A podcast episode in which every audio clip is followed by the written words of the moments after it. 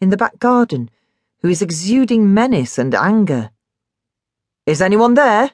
I call, but no one answers. All I see is a mangy black cat which runs in front of my path. It must be the stress, I think. What with stress and guilt, I'm losing it. With one last glance at the garden, I shut the door and go back inside. But my sense of unease lingers on. Emily. OK, Joe, how do you think that looks? Emily smiled at Joe as they surveyed their, well, mainly Joe's, work decorating the Christmas tree.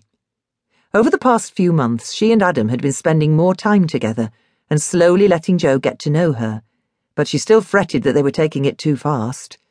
Joe was such an enigma, and Emily found it hard to know what he was thinking.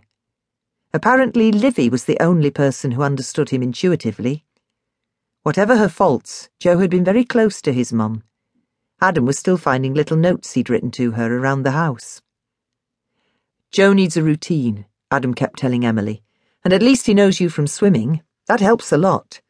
Besides, he likes you.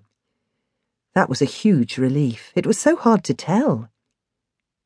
Funnily enough, it was Joe who led Emily to Adam two Christmases ago. When Emily had lost her husband, Graham, to a girl in the marketing department, she had been devastated.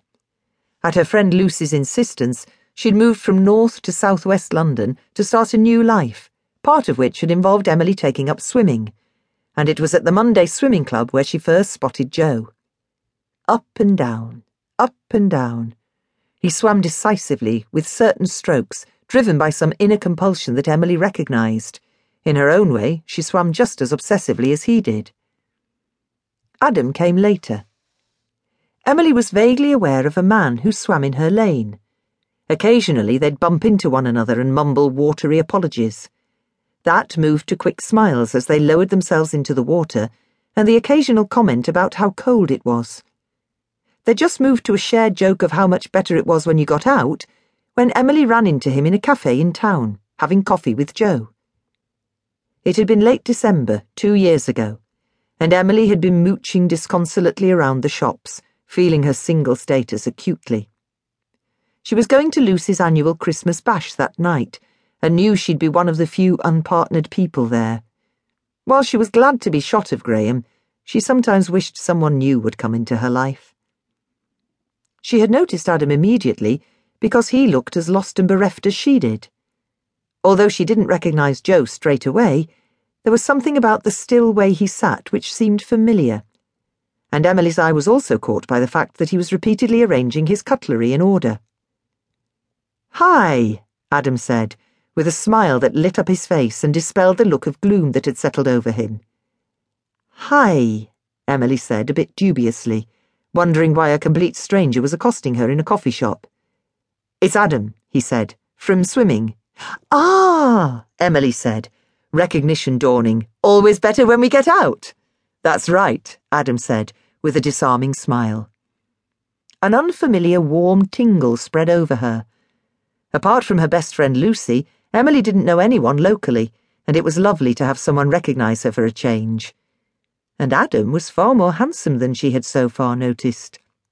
With fair hair just turning to grey, and bright blue eyes that sparkled when he smiled a crinkly smile. Emily took in his smart jeans and casual attire. She'd already clocked his lean body in the pool, but not the rest.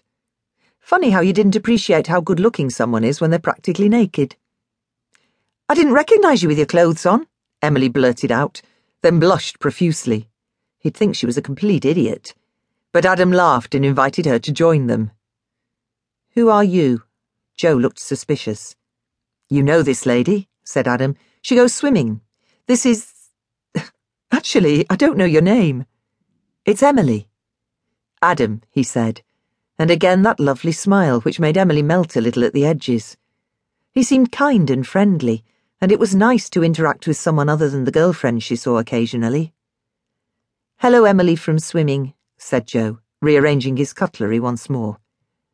You're a good swimmer, Emily said cautiously. I swim a hundred lengths, said Joe proudly. That's amazing, Emily said I can usually swim 60. I swim a hundred lengths, said Joe again, every week.